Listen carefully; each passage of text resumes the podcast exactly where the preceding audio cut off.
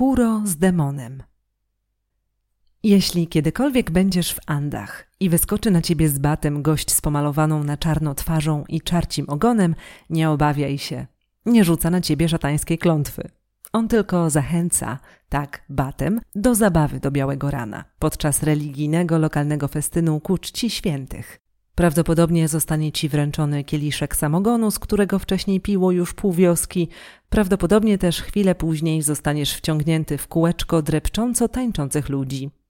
Gdyby pielgrzymka do Częstochowy kończyła się w ekwadorskiej wiosce, pewnie tak wyglądałby jej finał. Synkretyzm łączenie w jedną całość różnych, często sprzecznych elementów. Nigdzie w całym Ekwadorze nie można zaobserwować przenikania się wiary katolickiej i elementów pogańskich w sferze ceremonialnej i wierzeniowej tak wyraziście, jak w ukrytych andyjskich wioskach. Mieliśmy okazję odwiedzić miasteczko Atahualpa, znajdujące się na samym końcu drogi znanej w całym kraju jako Ruta Escondida, czyli ukryta droga, podczas celebracji Dnia Świętego Piotra. O tym, co zobaczyliśmy, opowiedzieliśmy już w filmie, który możecie znaleźć na YouTube.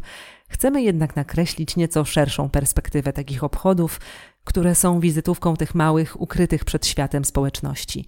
Szczególnie, że same proszą o nagłośnienie organizowanych przez siebie fiest jako najważniejszych w ciągu roku imprez odbywających się w tym regionie. Atahualpa niewiele ma z ostatniego władcy Imperium Inków, od którego imienia pochodzi jego nazwa. Jest cicha, niewiele znaczy i poza jednym weekendem w roku prawie nikt się nią nie interesuje. O otaczającej miasteczko żyznej, tętniącej od zieleni dolinie krążą natomiast plotki, że to właśnie tu, we wnętrzu jednego z niepozornie wyglądających zalesionych wzgórz, pochowano zwłoki samego Atahualpy w nieoznaczonej krypcie. Plotki głoszą, że ciało udało się wydrzeć z rąk Hiszpanów garstce najwierniejszych ludzi zamordowanego władcy i wedle jednej z teorii to stąd właśnie wzięła się nazwa miasteczka. I o ile nie możemy potwierdzić, że tak właśnie jest, bo badania nic takiego nie potwierdzają, a wręcz wskazują na inne lokalizacje, o tyle klimat tego otoczonego wulkanami i skalistymi, nieurodzajnymi wyżynami przyczółku bujnej zieleni zapiera dech w piersiach i momentami jest wręcz oniryczny.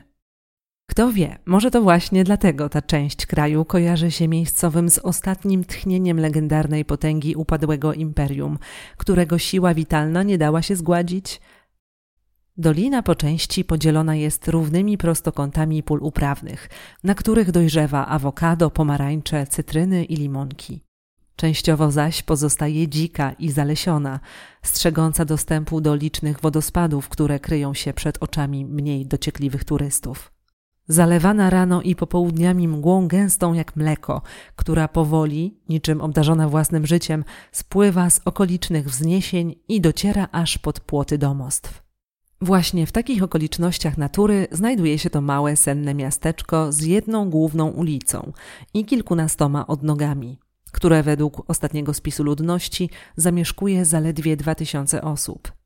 Choć i tej niewielkiej liczby nie widać na ulicach, ponieważ młodzież, jeśli tylko jest w stanie, ucieka przed przyszłością na wsi do położonego dwie godziny drogi autokarem Quito.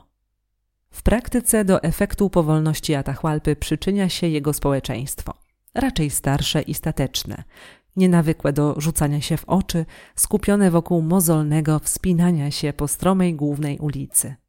Tak, to ten klimat, gdzie wszyscy wszystkich znają, choćby z widzenia – gdzie atrakcje w weekendy zapewnia jeden jedyny bar ściągający z okolicznych wiosek spragnionych zabawy miejscowych i gdzie dotarliśmy piątkową, glistą nocą, ostatnim tego dnia autokarem. Podróż Steny zajęła nam w sumie ponad 15 godzin i była najmniej fartownym przejazdem, jaki mieliśmy okazję odbyć podczas całej przygody w Ekwadorze. Kaję bolał już od kilku dni ząb, akurat tego konkretnego dnia trochę nawet gorączkowała – a Mateusz z kolei nadal jeszcze był przeziębiony po wizycie w lesie deszczowym. Nawet nie pytajcie, jak można przeziębić się w upale. Dodatkowo brzemienną w całą serię spóźnień reakcję łańcuchową spowodował pierwszy autokar, który miał odjechać z Teny o ósmej rano, ale postanowił akurat nie zaistnieć tego dnia, więc nie odjechał. Jak domek z kart runął cały nasz plan dotarcia do Atahualpy przed zmrokiem. Pamiętajcie, że wówczas byliśmy jeszcze mocno przestraszeni jeżdżeniem autokarami po zachodzie słońca. Nie było jednak lepszego wyjścia, trzeba było zacisnąć nomen omen zęby i dotrzeć na miejsce bez większego marudzenia. Tacy więc zdrożeni, mocno już nieprzytomni, wysiedliśmy 29 czerwca o 22 na rynku Atahualpy z naszymi plecakami i obietnicą noclegu u amerykańskiego gringo, Larego. Mimo usilnych starań Larego, który próbował nam wytłumaczyć, jak dotrzeć do swojego domu, stanęliśmy na głównym placu miasteczka bez pomysłu, co dalej, i zaczęliśmy rozpytywać, czy ktoś może kojarzy starszego gringo w tęczowym poncho. Niestety nikt nic nie wiedział, ale pani z jedynego otwartego o tej godzinie sklepu spożywczego postanowiła nam pomóc i przejść się z nami w poszukiwaniu farmy, o której nikt nie słyszał.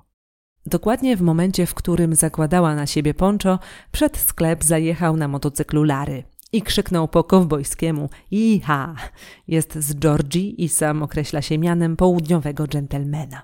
A potem rzucił od niechcenia. Dobra, zabieram was na plecak do domu. Kto pierwszy? Tak właśnie trafiliśmy w gościnę do przemiłego człowieka, który wraz ze swoim obronnym psem, który jak się później okazało mógł nas ochronić tylko przed otyłością, bo najbardziej na świecie ukochał sobie świeże bułki i drapanie po brzuchu, zabrał nas na niezapomnianą fiestę. I to zaledwie godzinę po tym, jak dojechaliśmy na miejsce. Lary zaprosił nas do swojego salonu. Wsadził nam w dłonie po szklance piwa i powiedział: Świetnie, że jesteście. Zrobiłem zupę, mamy Netflixa, a za godzinę startuje pochód taneczny, więc idziemy się upić z całą resztą miasta. Dodajmy, że dochodziła 23. Kaja wyglądała jakby zaraz się miała przewrócić z bólu i ze wszystkich dni, kiedy chętnie poszlibyśmy w tango do rana na ulicach miasta, padło akurat na ten. Nic to jednak, skoro są to obchody raz do roku, to niezależnie od tego, czy bolą nas zęby i mamy gorączkę, imprezować trzeba. Szczególnie, że Lary jest tak bardzo podekscytowany wydarzeniami, które mają nadejść tej nocy, że naszych historii o zębach i przeziębieniach słuchał jednym uchem, drugim zaś nasłuchiwał, czy grupa taneczno-śpiewająca ruszyła już spod domu jego sąsiadki. Do ubrani więc we wszystko, co mieliśmy ze sobą, bo noce w Atahualpie bywają zimne, wyruszyliśmy przekonać się na własne oczy, jak wygląda fiesta na cześć świętego Piotra, o co w niej chodzi i kto w niej bierze udział. Wiedzieliśmy jeszcze przed przyjazdem do Ekwadoru, między innymi dzięki zajmującym opatrzonym obłędnymi zdjęciami wystąpieniom Bartka Rubika, że Ameryka Południowa to miejsce, gdzie religia i jej praktykowanie nie podąża jedną wspólną ścieżką – Poszczególne regiony w sposób staranny i przemyślany przez wieki przemycały elementy pogańskiej wiary do wiary katolickiej, tworząc nierozerwalny, synkretyczny twór, który określa się mianem katolicyzmu ludowego bądź etnicznego. Kolonizacja sfery duchowej podbitych ludów Ameryki Południowej była jednym z najważniejszych czynników w walce o pełne zdominowanie kolonizowanych społeczności. Religia przywieziona z Europy od początku traktowana była jako model przynoszący cywilizację, stawiany w opozycji do dzikich wierzeń natywnych, których całkowite wyzbycie się miało przynieść lokalnym populacjom rozwój i dobrobyt. Postępująca od XVI wieku ewangelizacja i liczne misje prowadzone głównie przez franciszkanów i jezuitów stanęły jednak przed ciężkim zadaniem, bo nawet po 300 latach swojej działalności i kolejnych 200 na dojrzewanie zasianych wartości można mówić tylko o częściowym sukcesie. Katolicyzm bowiem przystosował się do określonych warunków, w których przyszło mu funkcjonować, pozostawiając lokalnym społecznościom bardzo dużo swobody w podejściu do zarówno form celebracji, jak i przemycania tradycyjnych wartości na podówczas nowy religijny grunt. Domniemywa się, że była to jedna z form opozycji w stosunku do kolonizatorów i próba zachowania spychanej w niebyt tożsamości. W ostatecznym rozrachunku Ekwadorczycy, wliczając w to mieszkańców Atahualpy, to wierzący, częściowo praktykujący katolicy, dla których elementy zapożyczone z kompletnie innego, nieistniejącego już świata są naturalnym jak oddychanie powodem do dumy i promocji regionu.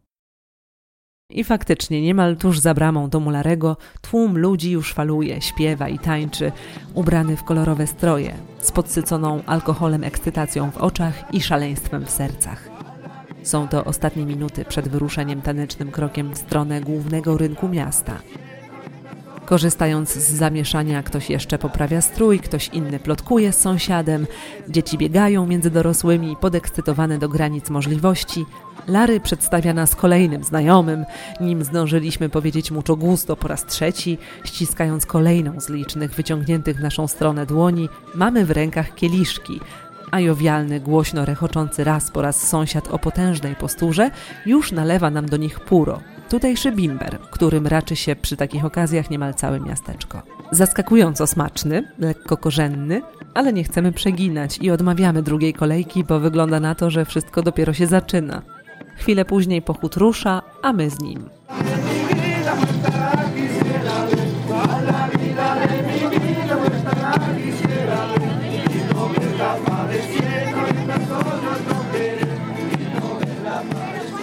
Początkowo nieśmiało plączemy się z tyłu, ale tu nikt nie ma żadnego problemu z tym, że do tańczącego tłumu wskakują kolejne przypadkowe osoby. O to chodzi. Słowo taniec jest tu w ogóle określeniem nieoddającym tego, w czym bierzemy udział. Tu nikt nie stoi w miejscu. Rytm sprawia, że pochód cały czas się przesuwa, falując z gracją. Ten charakterystyczny krokotaniec mają opanowany nawet dzieci, dla których jest to często najważniejsze wydarzenie w życiu. To właśnie najmniejsi uczestnicy są najbardziej kolorowo ubrani, dziewczynki w pięknych, wyraziście kolorowych sukienkach, chłopcy w specjalnie przygotowanych na tę okazję wełnianych spodniach i odświętnych białych koszulach.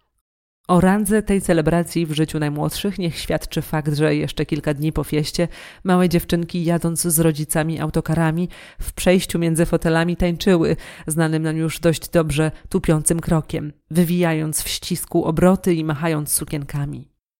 To charakterystyczne tłupanie, czy może wybijanie stopami rytmu, to zaproszenie dla Matki Ziemi, Paczamamy, do wzięcia udziału w celebracji. Wszak to właśnie ona odpowiedzialna jest za życiodajne dla człowieka plony i powinna wiedzieć, że właśnie świętuje się na jej cześć.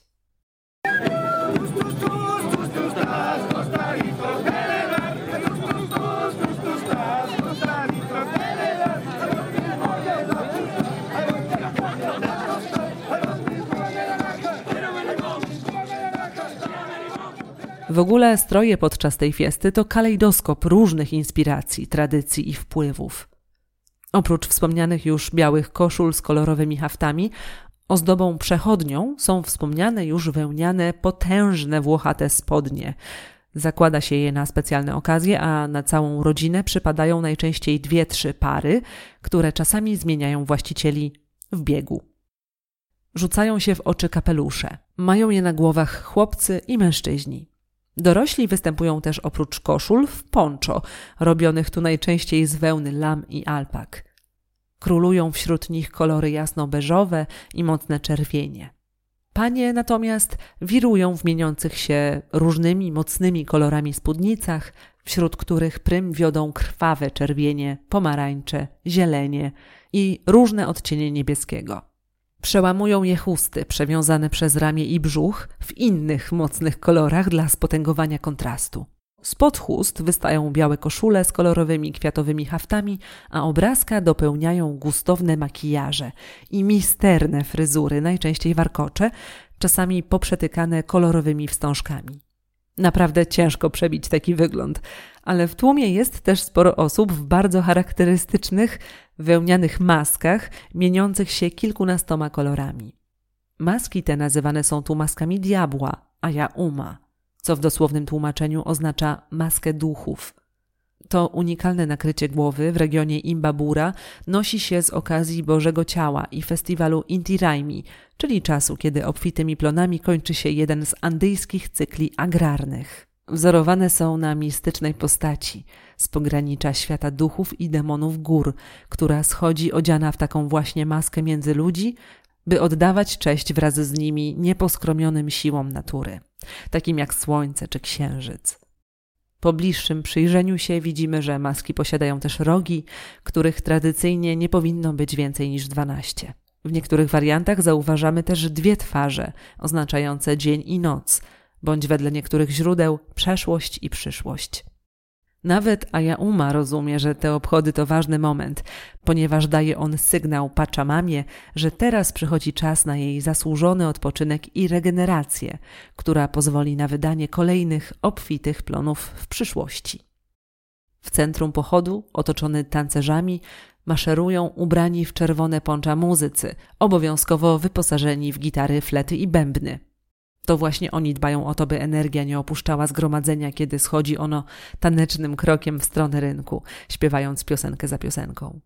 Czasami tylko w fiestę wkrada się moment przerwy na złapanie oddechu i złapanie kieliszka puro.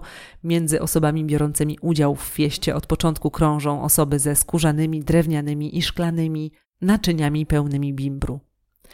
Polewają obficie do kieliszków, które wędrują pomiędzy zgromadzonymi ku pokrzepieniu ducha i ciała podczas trwającej dla niektórych do rana imprezy. A takich grup, jak ta opisana, jest wiele. Muzyka pulsuje dosłownie zewsząd. Każdy metr kwadratowy ulicy wypełniają tancerze. By wszystko nie zamieniło się w chaos, potrzebny jest człowiek, który nad tym wszystkim zapanuje. W przypadku obchodów w Atahualpie jest nim enigmatyczny i charyzmatyczny El Negro. Ten krzepki mężczyzna, obdarzony potężnym, donośnym głosem, z pomalowaną kompletnie na czarno twarzą, przewodzi śpiewom i tańcom. To on intonuje kolejne pieśni, które chwilę później podejmują gitarzyści, fleciści i perkusiści. To on zdziera gardło na początku każdej zwrotki, żeby upewnić się, że entuzjazm nie opada, zagrzewając do śpiewu resztę. To on decyduje, gdzie porusza się procesja i w jakim tempie. To on, wyposażony w bat, który symbolizuje jego władzę nad Indirajmi, gania i chłoszcze leniwie tańczących i migających się od picia. Nie ma ucieczki od El Negro, którego czarna twarz pojawia się w Atahualpie jako odprysk andyjskiej symboliki powiązanej z miastem Latakunga, a konkretnie czarnymi niewolnikami pracującymi w tamtejszych kopalniach, którzy szokowali ówczesne endemiczne społeczeństwo. W tej mieszance znajduje się również La Fiesta de la Mama Negra, czyli dziękczynna procesja na cześć Matki Bożej Miłosierdzia. Wedle ludowych podań zatrzymała ona w 1742 roku erupcję drugiego najwyższego wulkanu w Ekwadorze, Cotopaxi, który kilkakrotnie dewastował swoimi wybuchami miasto. Ten kulturowy tygiel zrodził w Latakundze obchody, w ramach których Mama Negra, symbolizująca Matkę Boską, z pomalowaną na czarno twarzą, czyli symbolika wulkanu, jedzie na końcu procesji na koniu. Na swoją cześć spryskuje obficie mlekiem publiczność, symbolizując w ten sposób karmienie jej własną piersią. Wracając jednak do El Negro, jest to postać, która zapożyczając i ewoluując przez wieki, wita nas wreszcie na końcu ruty Escondidy w formie srogiego, odzianego w czerwone poncho jego mościa z batem w ręku, który dba o to, żeby tańce i śpiewy były wystarczająco dobre, by na kolejny rok przebłagać Kotopaxi. Niezłe szaleństwo, co? W środku tego zgiełku Lary co rusz się do nas nachyla i przekrzykując tłum radośnie donosi, że Dzisiaj upije się całe miasteczko. Podkreśla przy tym, że byłoby bez sensu, żebyśmy nie zrobili tego samego, bo kolejna taka okazja dopiero za rok. Co chwilę zbijamy z kimś piątkę, Lary z kimś się obściskuje, kogoś nam przedstawia, do kogoś macha. Im dłużej jesteśmy na mieście, tym więcej widzimy chwiejących się, a nawet zataczających się osób. W światłach latarni migają twarze, gdzieś na granicy uwagi szumią imiona, których nigdy więcej nie przyporządkujemy do tych twarzy. Trochę nie wiemy, co się dzieje, ale jest wspaniale, poza zębem. Nowo poznani imprezowicze mówią nam, że z każdym rokiem starają się podnosić rangę imprezy i dbać o bezpieczeństwo samych imprezowiczów. W poprzednich latach zdarzały się bójki, które działały na niekorzyść starających się wypromować fiestę władzom miasteczka.